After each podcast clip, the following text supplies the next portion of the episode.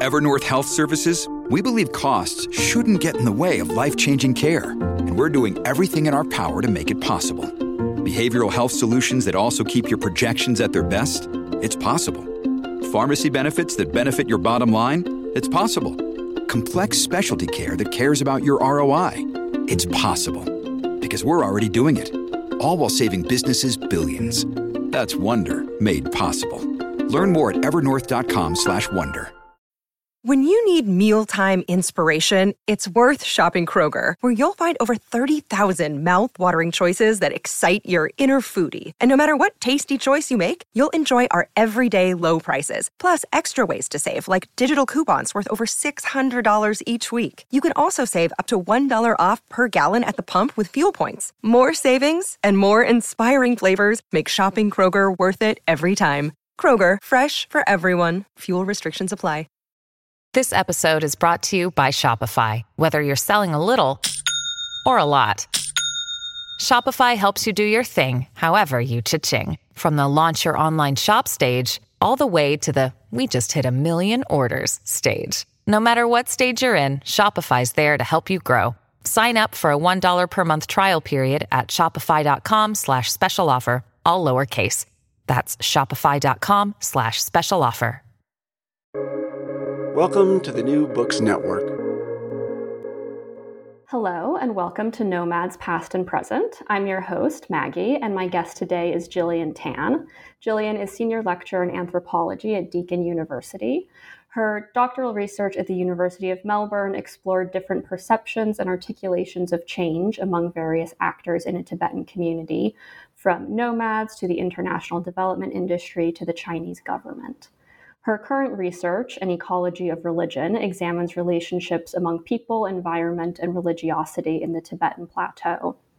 And her monograph, which is titled Pastures of Change Contemporary Adaptations and Transformations Among Nomadic Pastoralists of Eastern Tibet, was published by Springer in 2018. And that's the topic that we'll be discussing today. So thank you so much, Gillian, for joining me.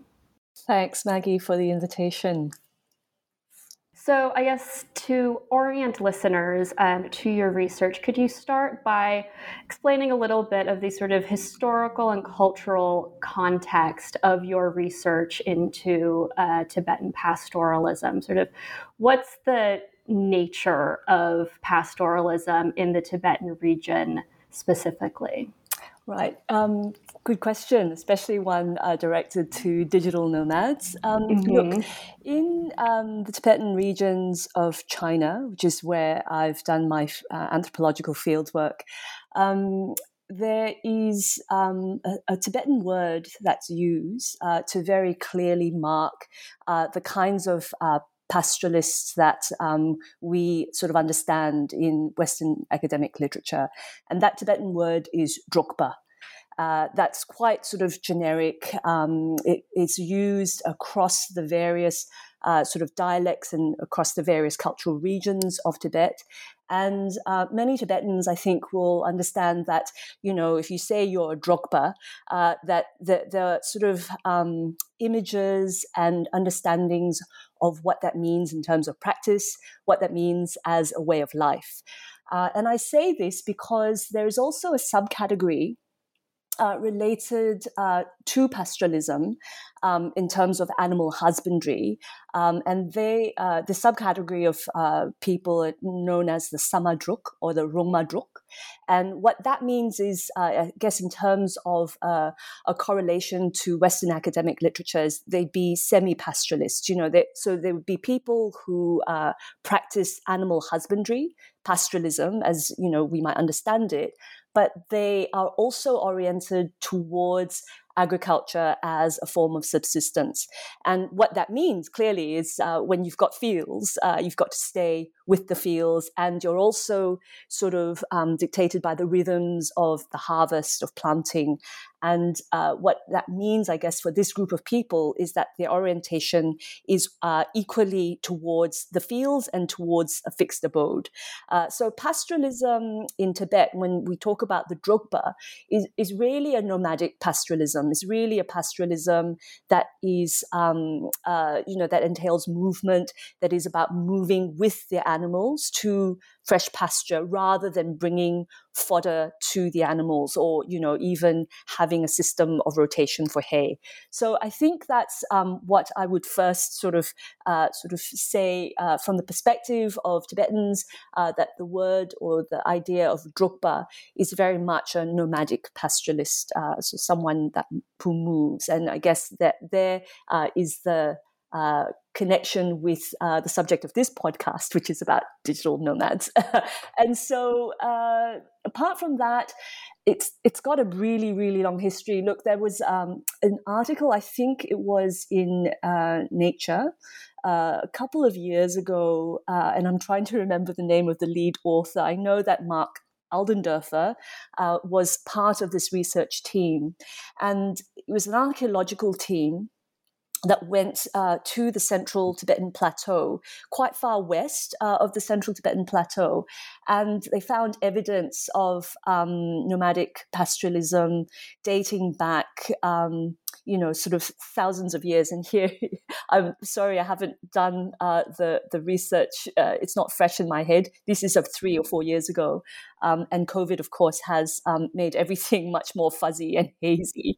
Um, but uh, what that archaeological team uh, discovered was evidence really that pastoralism uh, was not a sort of subset in some sense of agricultural um, sort of activity, but rather was already being practiced uh, prior to early evidence of um, the earliest evidence of agriculture on um, areas uh, sort of south of the plateau.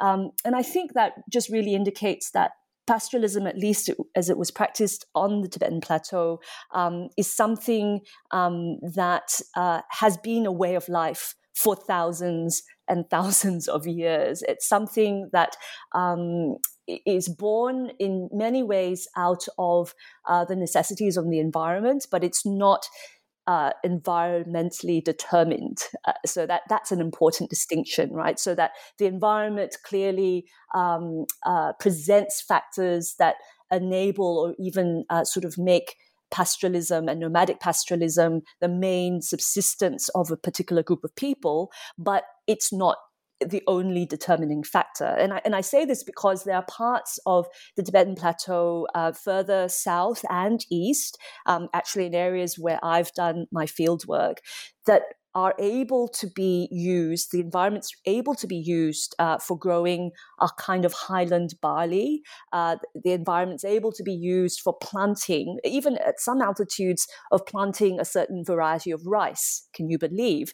Uh, but importantly, people choose to be pastoralists, right? They choose to live that kind of lifestyle, and that's very much um, it's it's as much an association with the identity of being Drokpa as it is about what the environment will allow, what kind of subsistence um, the environments will allow. So it's not environmentally determined. That that's really important. And so, um, you know, so even though pastoralism in Tibet has this extremely long thousand year history, a kind of key argument of your research is around the changes and adaptations that Tibetan pastoralism has undergone in the past maybe 50 or so years, sort of within the context of the Chinese state, of the modern Chinese state, um, and how Tibetan pastoralists have had to adapt to kind of changing. Um, policies um, vis-a-vis how the Chinese government kind of perceives pastoralism and wants pastoralism to or doesn't want pastoralism to function within the Chinese state.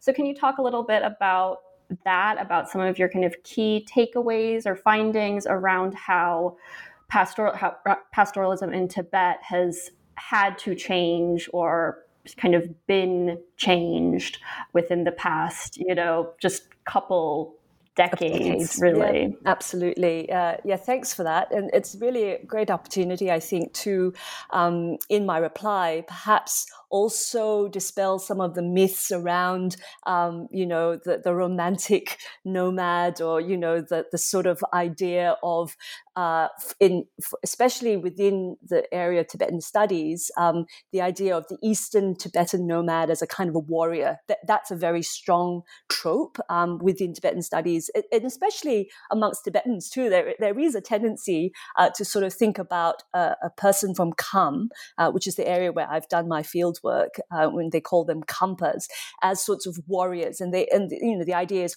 horseback, you know, uh, swords uh, on the side of their their hips, riding um, and herding their animals, and and also um, thieving and stealing other animals. and so that that's you know sort of part of um, the context as well. And and I suppose what my book um, was really trying to uh, argue and remind us all is that yes, the changes that have occurred, especially in the past 60 years, uh, through the increasing involvement of the Chinese state into the um, everyday lives of Tibetan nomads, um, have been quite intense and drastic. So there is that very clear um, sort of finding.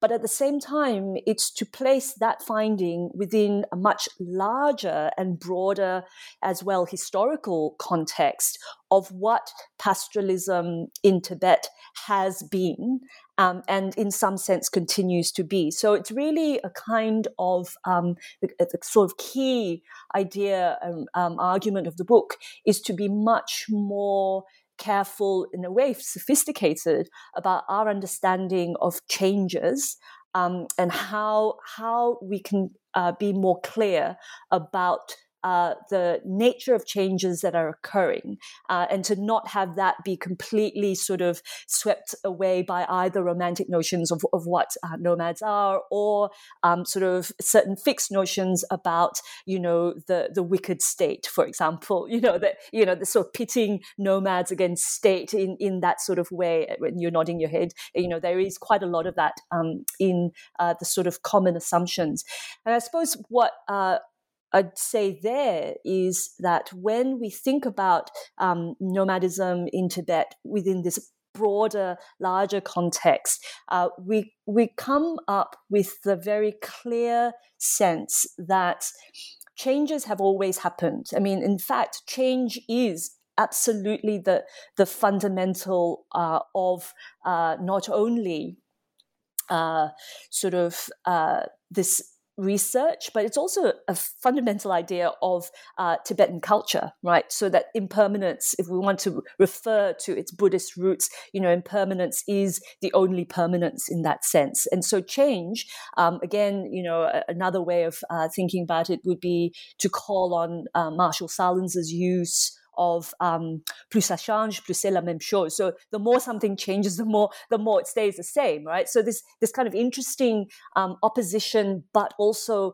interdependence between the ideas of change and permanence or change and fixity, and um, it, it's really to set the um, visible, drastic. Uh, sort of intense changes that we might be able to see uh, to, uh, that have been sort of uh, conducted on the grasslands of Tibet uh, as a result of policies of the Chinese state on these particular communities. And you see it; it's it's visible. It's there. All these houses that are popping up, you know, all over the Tibetan plateau. They're concrete. They're fixed. You know, they're nothing like the mobile black tents um, of hundreds and thousands of years ago. But you know that's what you see. And so then the idea would be to say oh well change is clearly there. Don't you see it? And it's detrimental. It you know it's sort of um, nomads are suffering from from all these changes.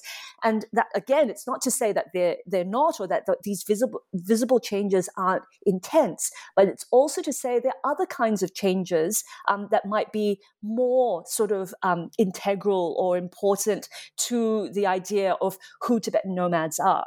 And and i in the book book, I say those changes are very much more marked by changes in relationships. So not in not in the products, not in what you can see, what it's not not what's most sort of spectacular in some sense, um, but the, the, the, unseen things that are occurring um, with regard to how relationships, say, between nomads are occurring, um, but not only that, between the nomads and their animals, really key here, because what is pastoralism without the animal, right? But then also an, another sort of aspect of change um, that the book explores is um, the relationship between nomads and the deities, the worldly deities that live on the grasslands of Tibet. They're populated not only with people and animals, but also with these non-human um, territorial deities.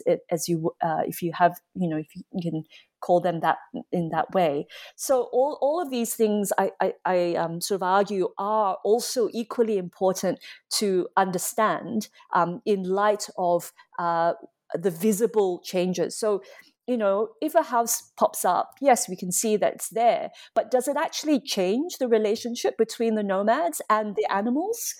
You know, or is that just an adaptation? Really, isn't that just a, another way of saying, well, okay, so the house is fixed; it's not something you can pick up like a black tent, but maybe it doesn't change the pattern uh, or the uh, migration routes of these people. Maybe it actually sort of is integrated in a way that allows them still to move, but in an adapted way. Right. So I, would say, yes, that is change, but it's not that fundamental transformative change that might occur if you were to say, well, the relationship between nomads and the animals uh, dis, um, are sort of like um, cut altogether where you know there is no relationship then. If the nomads decide to sell their animals as capital rather than regard their animals as herd and part of an ongoing sustainable uh, livelihood that that I, I would say that i would argue is transformative change. That's really critical.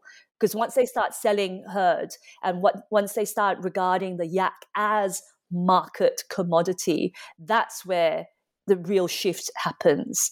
Um, so I guess that's in a nutshell, rather long nutshell, apologies, um, it is what I, uh, I would try to argue in the book.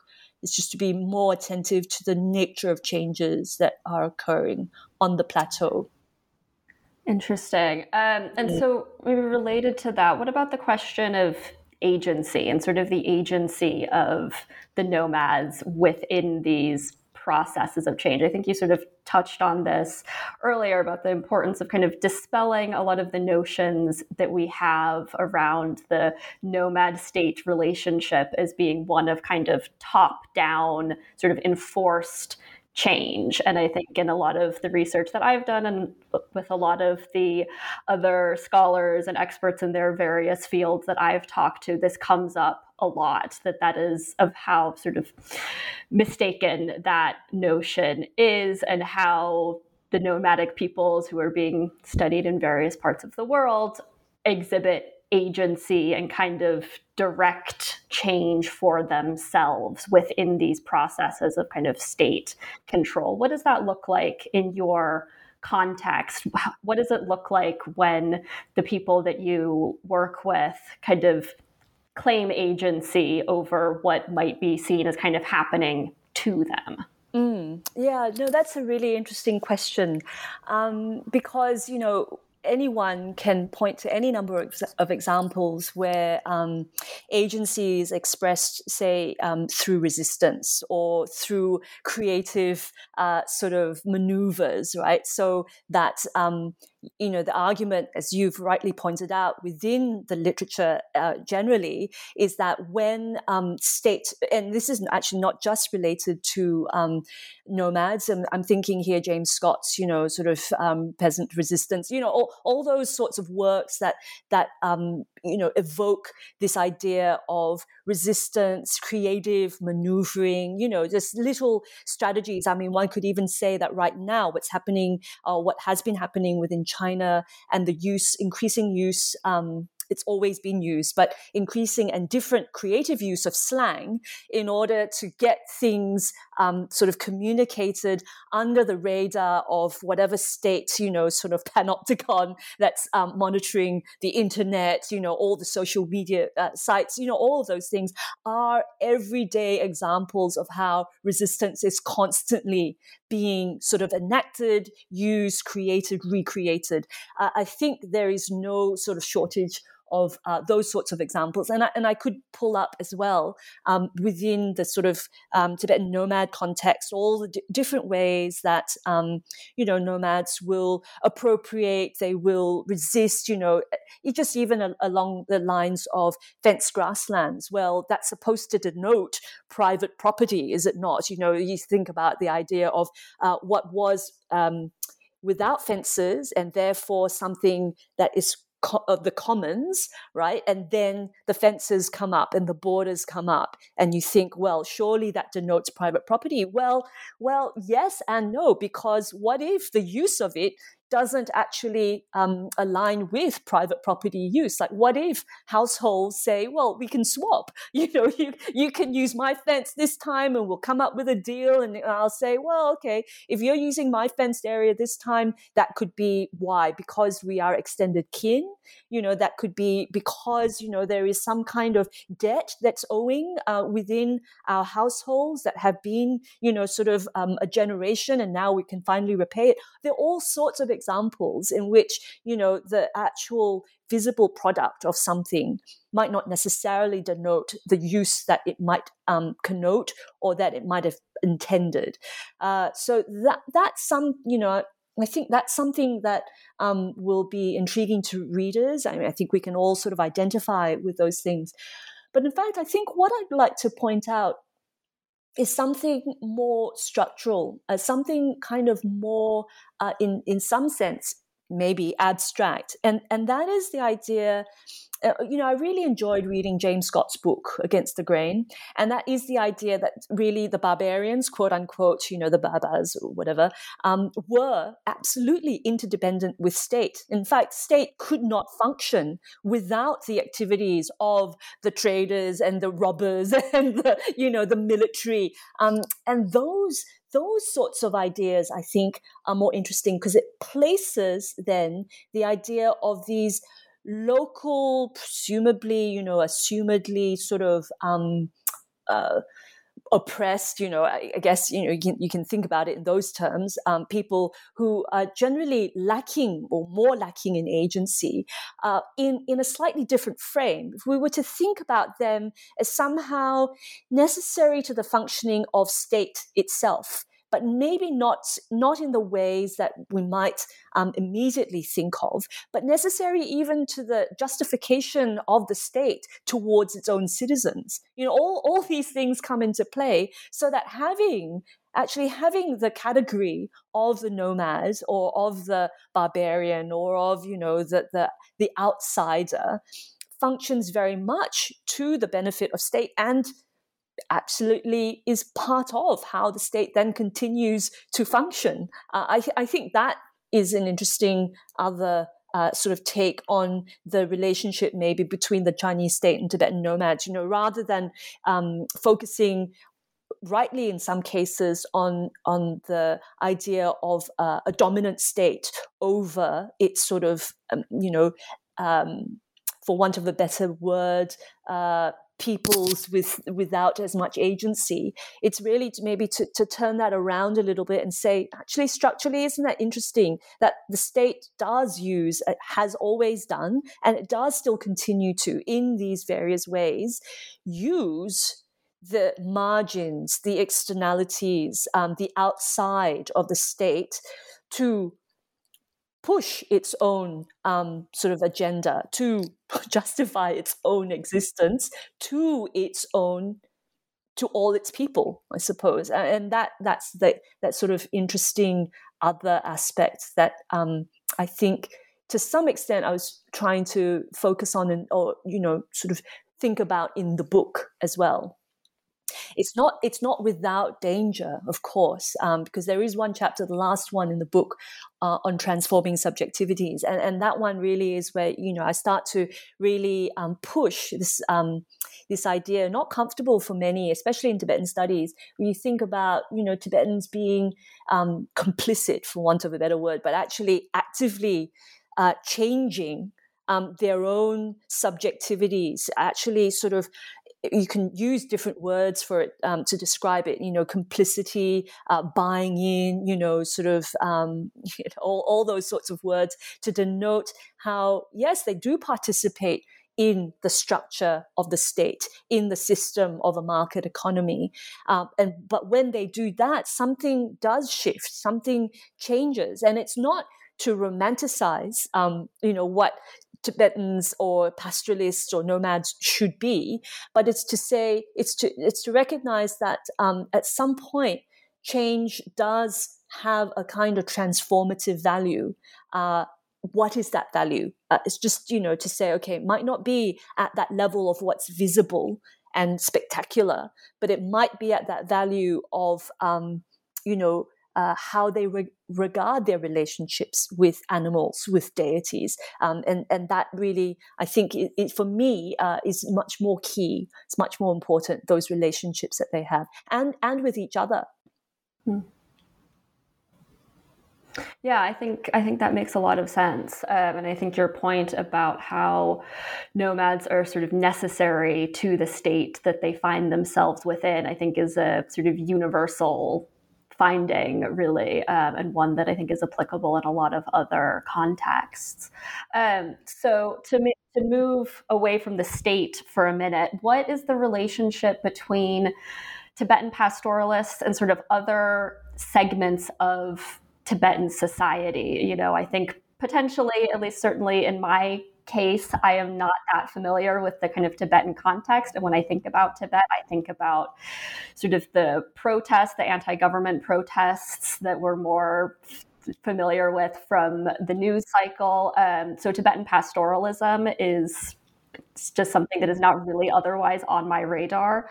So, what's the relationship of pastoralists in Tibet to maybe urban Tibetans or agriculturalists or the religious sector. You touched on this already. Can you explain what some of those kind of more lateral relationships are like? Yeah, great. Um, yes. Well, you've already really identified in, within contemporary Tibetan society um, those various um, segments, shall we say, because you still have the very um, sort of traditional subsistence um, groups of pastoralists and agriculturalists that that was and has been in the history of um, the Tibetan plateau. Um, those were the, the main groups, uh, apart from uh, the you know even the kings actually emerged from the, the agricultural um, sort of group.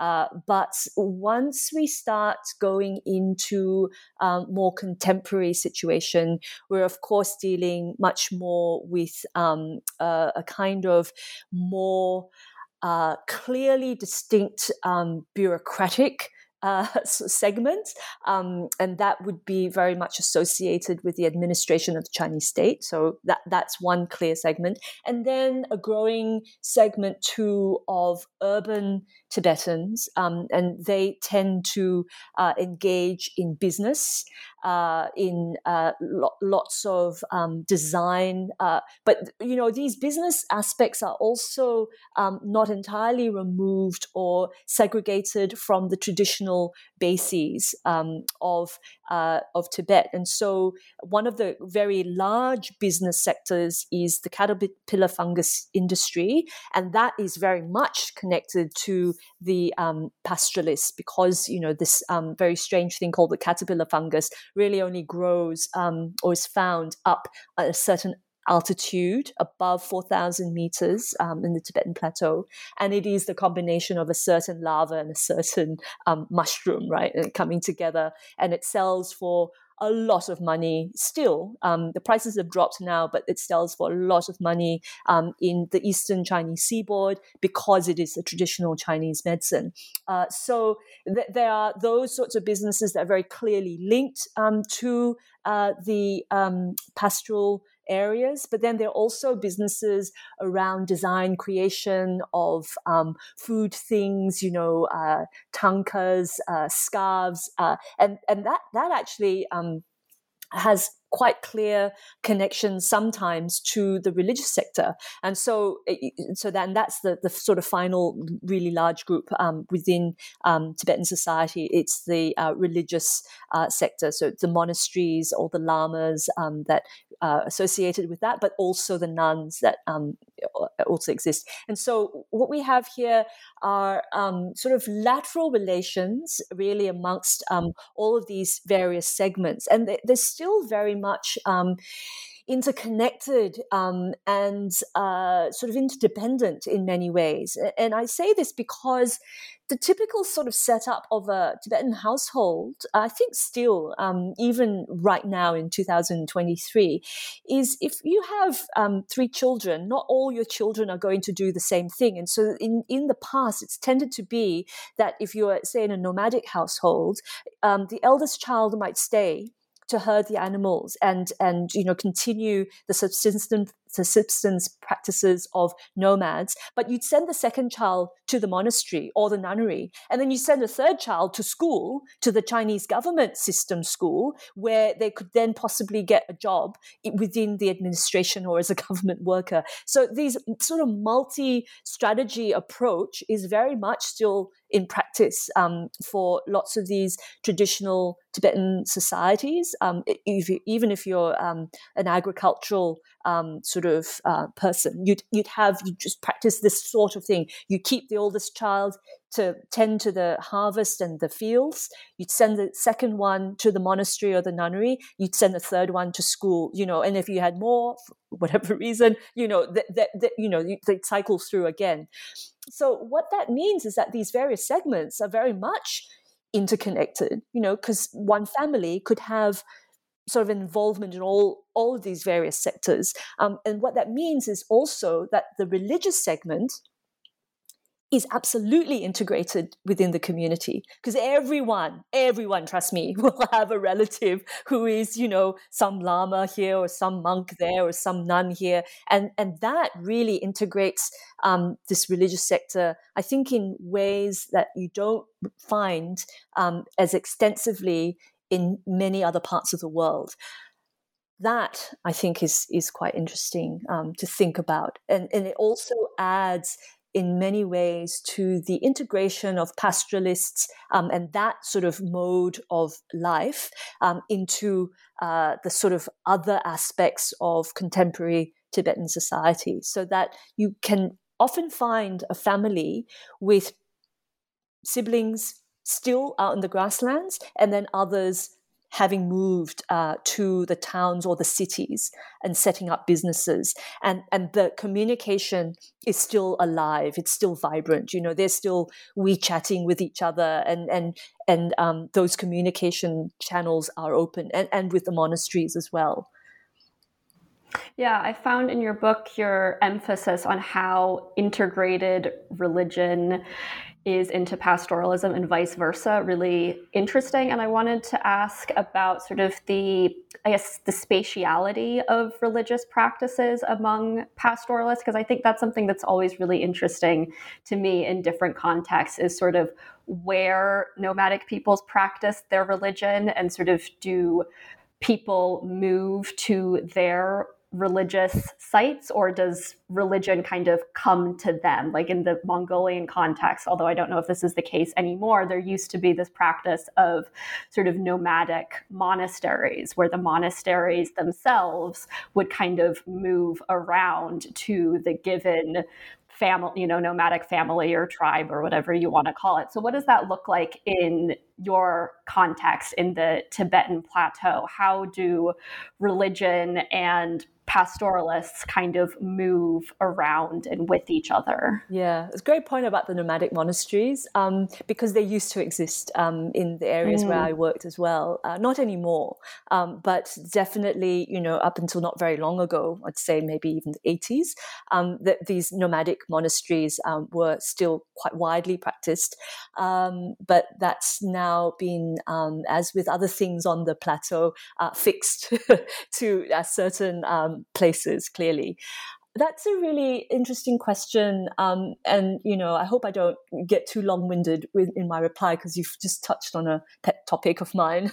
um, it, and, and it starts, I guess, I'd, I'd say it starts with um, the first important point, which is that religion um, as a category is not a separate category in Tibetan lives. I would think it's very, very much integrated. So, in the, in the same way that they wouldn't not necessarily think about um, milking as an economic activity or you know whatever as uh, as a cultural you know their rituals as a cultural activity it, it's all sort of um, mixed up already into, into the everyday into the everyday practice of everyday lives um, that would be one uh, point I just start with. And then the other is that religion, um, for many people, you know, when you think about Tibet, uh, kind of normally associated with Tibetan Buddhism, and and rightly so. That that is um, the sort of uh, I guess, obvious and also dominant uh, sort of expression of, of religion, relig- religious practices for Tibetans. But there does also exist um, indigenous folk practices or uh, religious practices, and those are not necessarily marked as Buddhist. So when Buddhism, you know, first came to Tibet, uh, was brought over from India. Clearly, um, the uh, the entire population already had their own sort of folk religious practices, their own sort of indigenous practices that were very uh, cleverly uh, subsumed, reinterpreted, one would say appropriated by the, the Buddhist canon, but weren't um, weren't dispelled, they weren't banned, and they weren't sort of forbidden. And so, what we have in effect, especially amongst the uh, pastoral communities of Tibet, is a very um, it's, it's, a very syncretic, it's a very sort of um, sort of combined set of religious practices where the pantheon of gods and goddesses and deities extend far beyond what you would find within a sort of Buddhist canon, shall we say? I mean, this is innumerable uh, infinite number of deities that one might be able to encounter on the Tibetan plateau. Um, and so, when you ask about the spatiality of um, of these ritual and religious practices, I would say that that's really key for environment uh, for the um, Tibetan pastoralists that it's in the environment so that, you know, your topographical markers like the mountains, the lakes, um, the smaller hills, these are all already imbued with um, significance, with religious and ritual significance. Um, interestingly, also, uh, this has been, in some sense, um, uh, taken up by Buddhism, by the tantric aspect of uh, Tibetan Buddhism, uh, so that any place, any space is potentially, it, it could be um, the source of a treasure. I mean, you know, that, it's just it's just up to the revelation. Uh, it's just up to the re- revelation of the appropriate tantric practitioner uh, to to be opened up, I suppose, as a religious site. And so, you know, uh, potentially we've got lists of, um, you know, say the twenty five great sacred sites of Kham, um, where you know that that's a list of uh, places of the environment that have been revealed as treasure in the tantric lineage and as significant uh, for ritual practices and things like that. But who's to say that there aren't other treasures hidden, not yet revealed that we don't know about, you know, and it just needs the appropriate practitioner um, through appropriate an appropriate lineage and revelation to discover these places. So it's absolutely part of everyday life, and and in that sense, you know, it, it's um it's quite marvelous when you um it's out there living with Tibetan nomads, and um it, you know they're they're even their uh, herding routes, you know, where they walk can be marked just everywhere by um, uh, places, by items even you know sometimes stones you know sometimes naturally occurring emanations on stones. All of these things are uh, imbued within and in the environment. It's quite marvelous Mm, fascinating. Yeah, I mean, that comes up in my research as well in the Middle East um, and how herding routes are kind of determined by perceived sacred sites and things like that. Um, so that's really interesting. Um, to so to jump quite far away from the topic of religion, um, another agent of change um, that you talked about in your book, uh, which I found really interesting, was the international development sector. Uh, it is someone who used to work for an international NGO, although in a very different context. I found this chapter really interesting but also really difficult to read um, just your descriptions of things like log frames and things like that mm. was a little um, mm. a little triggering for me sorry um, no, it was fascinating really um, i'm you know that part of my life is behind me um, but it was really i think really insightful.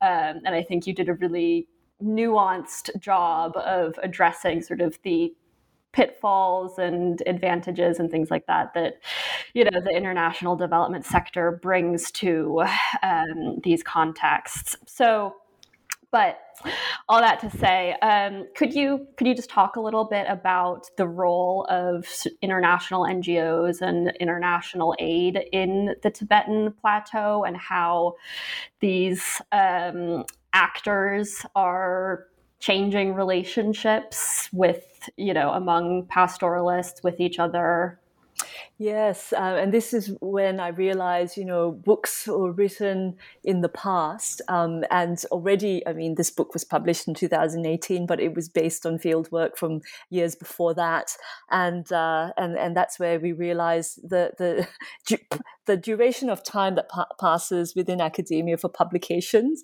um, really should be shortened because, in a sense, your question is a little bit moot. Um, in a sense, my research on this is already a little bit moot because currently there are not very many international development organizations able to operate, allowed to operate on the Tibetan plateau. So there's been a real clampdown um, in terms of who, what, you know where how uh, what kind of money what kind of funding.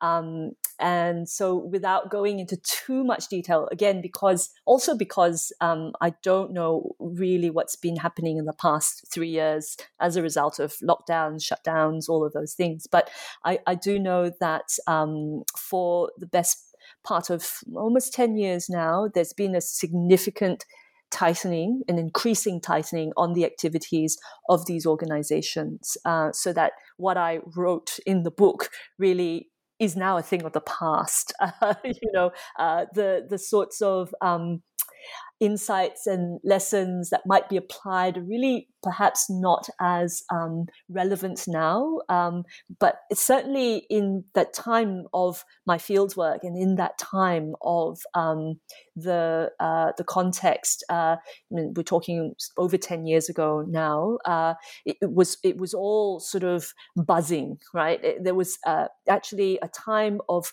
um, hope and excitement, um, especially amongst a certain generation of Tibetans uh, on the plateau uh, who, you know, were aspirational, who, uh, you know, spoke three languages, who, um, who wanted uh, very much to do a lot of things. Um, so, in, in, that sense, I think the international development agencies did offer that, provided that sort of um, ability uh, to hope and to dream and to aspire. And in that sense, you know, perhaps I was uh, a little harsh on on them uh, and, and, their uh, their effects um, in the book itself. But the actual changes that they wanted to bring, that they explicitly intended, uh, that that's what I, w- I was criticizing, I suppose. You know, the, the unintended consequence of of bringing hope uh, to a certain generation of Tibetans. I'm not sure that that was ever in any log frame. I don't think that was in ever in any kind of outwardly explicit um, statement of any of those organizations. But you know, they did. They did allow that, um, and and you know, have to acknowledge that now, especially uh, a few years after the fact. But just in terms of their explicit mission, like you know, the explicit targets and indicators, um, I think that's where uh, the book really um, bears down quite critically on um, on those sorts of um, activities, um, and and that's where you know, it uh, really also brings uh, up you know the questions of what the industry is working for you know who the industry is working for um, you know does it really help um, these young hopeful energetic young tibetans uh, to spend all their times in meetings trying to uh, fill in forms that really you know were devised uh, in, in washington d.c and had absolutely no bearing on the the uh, the lived experience of local people you know? Uh, that that was that was the the very very interesting tension um, that kept emerging as a result of um, these organizations wanting to do the best that they could to help local people, but having their processes really impede um, and block uh, the the ability to realize that. Um, and in, in many many cases, it was um, the brokers, the development brokers, uh, who were navigating um, and carrying most of the, the strain in a way of, of trying to speak two very different conceptual languages uh, to two very different groups the local group and the development organization. Um, th- those brokers, those young Tibetan, aspirational, hopeful Tibetans, really were caught in the middle there, you know, try- and doing the best that they could, in a sense, um, to translate between these very different conceptual frames. You know, try to explain targets and indicators to your no- nomad, you know, down down on the ground, and they'll go, "No, we actually just want the binoculars so we can um, do our patrols for our environmental things." Oh, okay, all right, but the binoculars need to do something. What's the target? You know, and they go, "Well, no, we just want the binoculars." Really, that's something that's very very hard, and you're nodding your head here it's very, very hard uh, to kind of um, translate across and to mediate, really, because we really are talking about radically different conceptual frames. Yeah, that all sounds very familiar to me. So sorry um, that this is triggering. um, and so, how did how did the international, in your experience, how did the international development sector sort of see pastoralism specifically? You know, we've talked a bit about how the state kind of views pastoralism. We've talked about these kind of alternatively romantic and sort of vilified perceptions of pastoralism. How do you think the international development and aid sector saw pastoralism? Was it something to be kind of fostered and preserved? Was it something that they were maybe trying to uh, change people away from? Mm-hmm. What did that look like? Yeah, I think I, I would, um, I mean, they're all different, and, and some um, of the organizations weren't even very specifically targeted um, or directed at pastoralists. You know, they you know they they were sort of more generally um, trying to improve Tibetan education, for example, or uh, help preserve Tibetan culture. So it was uh, in some uh, most cases, in fact, um, more general than that. So they, they would be looking at agricultural communities as well. They would be looking at the, the peri-urban uh, groups as well. Um, but I would say um, generally that it was probably tending to the foster and preserve. Um, you know, so, so let's try to, if they choose to want to live this life, how do we best support them to try to do this as a way to preserve Tibetan culture or as a way to, you know, um, uh, improve the education. So if the nomads don't want to send their children to um, fixed state government schools, you know, what are there activities that we can do that might sort of maybe mirror something like the mobile um, monasteries, the nomadic monasteries? Could there be nomadic schools, you know, um, or uh, here was another one where you know if it, the distances are too far for the students to go um, every day to school, then might a boarding school uh, be uh, an option to deliver, you know, K to 12 or K to 9 education. Well, if it were the case, then what, what kind of boarding school? You know, nomads aren't just going to give their children up to any old person, you know. Um, so who, who would be most trusted? Well, the local Lama. Therefore, would the Lama be um, amenable to opening the boarding school? So there were those sorts of discussions happening, and they were, to some extent, um, they were very participatory they were sort of, you know, sort of on the ground. And clearly, they were the organizations were employing local Tibetans who spoke the dialect, who were able, you know, to communicate with the nomads. So that that was a big plus already. You know, um, it really was at the level of, I guess, um, uh, those other conceptual things that, that I was sort of uh, drawing attention to uh, by way of critique. But again, I would say that there was genuine intention uh, to uh, foster and preserve, to help, uh, to enable as much as, as possible. Um, but it came up against itself by its own sort of bureaucratic tangles, as it were. yeah. Um, and so, what about kind of environmental change in the Tibetan plateau? I think that's something that comes up a lot in my research in the Middle East is just how the effects of climate change um, have been one of these factors uh, that's causing very rapid change among nomadic pastoralist communities. And this is something that is sort of out of anyone's control, nomads, state, international development, anyone.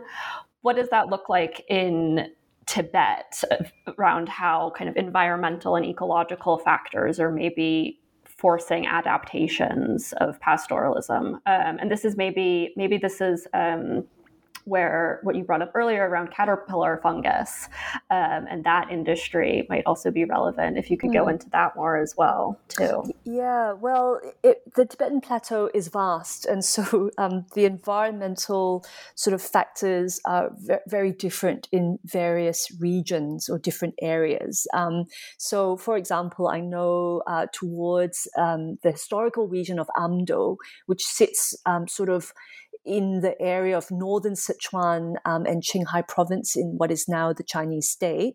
Um, those areas, um, as well, actually bordering the Machu or the Yellow River, those areas have tended towards desertification, um, and uh, and, it, and it's complex. It's not a simple case of quote unquote overgrazing, right? Which might be which might be found in in rather simplistic policy documents, but it's absolutely a complex um, sort of bundle of factors that have caused this desertification. And in those cases, nomads are responding, adapting in various ways. This is not an area of my research, so I, I know more through. Um, quite sort of dependable um, sort of second secondhand knowledge. Um, but there, there are sort of movements now of local Tibetan groups uh, trying to reverse desertification by planting act- actively planting trees and you know sort of creating um, irrigation projects uh, in order to water the trees all of that that's sort of being um,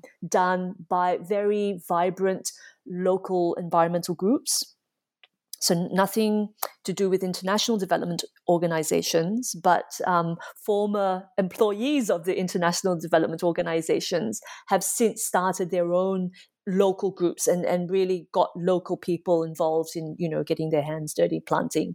Um, and and so I know that's happening uh, up uh, north and east um, around the area of central Tibet, I really can't comment because I, I don't have enough um, knowledge of that.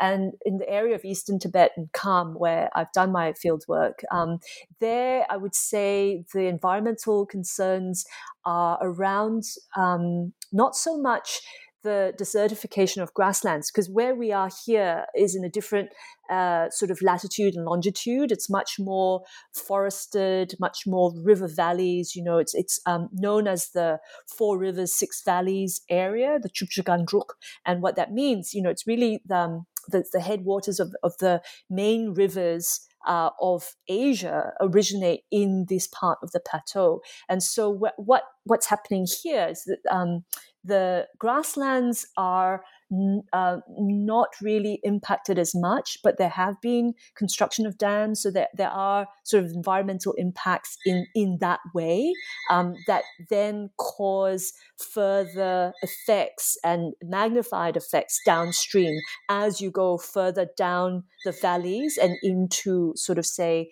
um, agricultural areas. So all of that. Um, are uh, all of those factors are actually changing how certain groups are working through um, their practices. But I, I, would say for the nomads themselves, um, the impact, at least in this eastern Tibetan region of Kham, is probably not as great as in other Tibetan, other nomadic areas of the Tibetan plateau. So it really mm. varies, I would say. Interesting. Mm. Yeah. Okay. Uh, and so maybe a final question as we're coming up on the end of our time um, is around your kind of current and future research. You know, you mentioned that this is kind of older material um, by now. So, what are you working on currently? What questions are I know you know COVID and everything um, has put a stop to a lot of field work, especially in China. Um, it's still a little tricky at the moment. But what questions are you hoping to be able to investigate around pastoralism uh, on the Tibetan plateau, sort of going forward?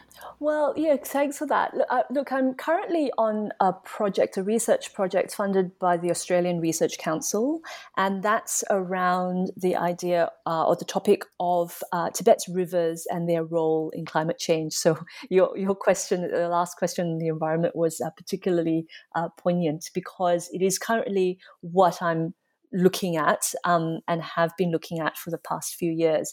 Um, the project itself is uh, genuinely interdisciplinary, as in we're working with scientists, hydrologists, a paleoecologist, um, a geomorphologist, um, alongside uh, myself as an anthropologist and also historians, uh, environmental historians.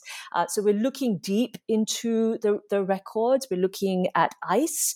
Uh, we're looking for, for, you know, river cores. Um, and we're looking at um, uh, the, the sort of the available data also in terms of text, Tibetan texts, both uh, sacred and secular, around um, the understanding of uh, rivers specifically and water more generally.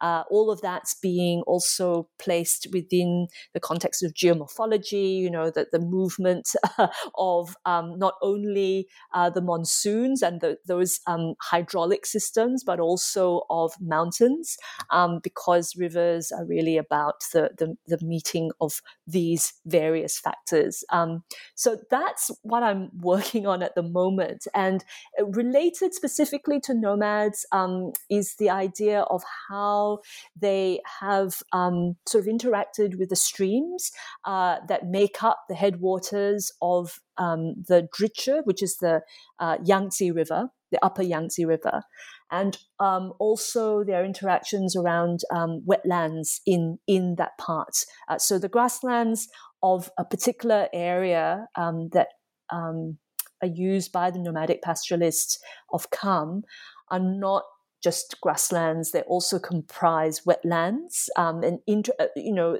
wetlands is a specific Tibetan word for it. It's called na and and those maybe it's not wetlands in the same way that we might think of coastal wetlands. These are like high highland wetlands, um, but uh, they're very much integrated uh, with the river and, and the streams around, and and the, their interactions with that, um, and also the understandings of what those wetlands are, what the deities are that are involved. So there's one significant deity called the Le, which is um, it's like a water serpent, um, very much connected, not completely, but also connected to the Naga in the Indic uh, sense. Uh, that that's all that comes up a lot um, for Tibetans, um, pastoralists, especially when they talk about um, water and streams because these le live in the headwaters of streams but they're also extremely sensitive to anthropogenic activity. So you can just by you know doing what you do you can pollute them you can anger them. They're worldly deities so they get pissed off. And you know when they get pissed off then you're just going to be covered with boils and leprosy and, and, and horrible horrible things. So so that's all that's all part of um, the uh, the interactions and and that's been the subject of my research more recent research. Fascinating. That sounds like an amazing project. Um, I'm looking forward to seeing the results of that. Yeah, well, we're, we're working on the collected book right now. Not an easy task, let me tell you, because no, it's multi author and multi, truly multidisciplinary. So, um, yeah, speaking yes. of, of, long publication timelines in yes. academia. Yeah. Yes. Um, well, thank you so much um, for coming on and talking to me about your research. Um, that was absolutely fascinating. I learned a lot more than I ever knew about Tibetan pastoralism, uh, and everything I found really interesting, uh, and I'm sure listeners will too. So thank you again for joining me. Thanks so much, Maggie.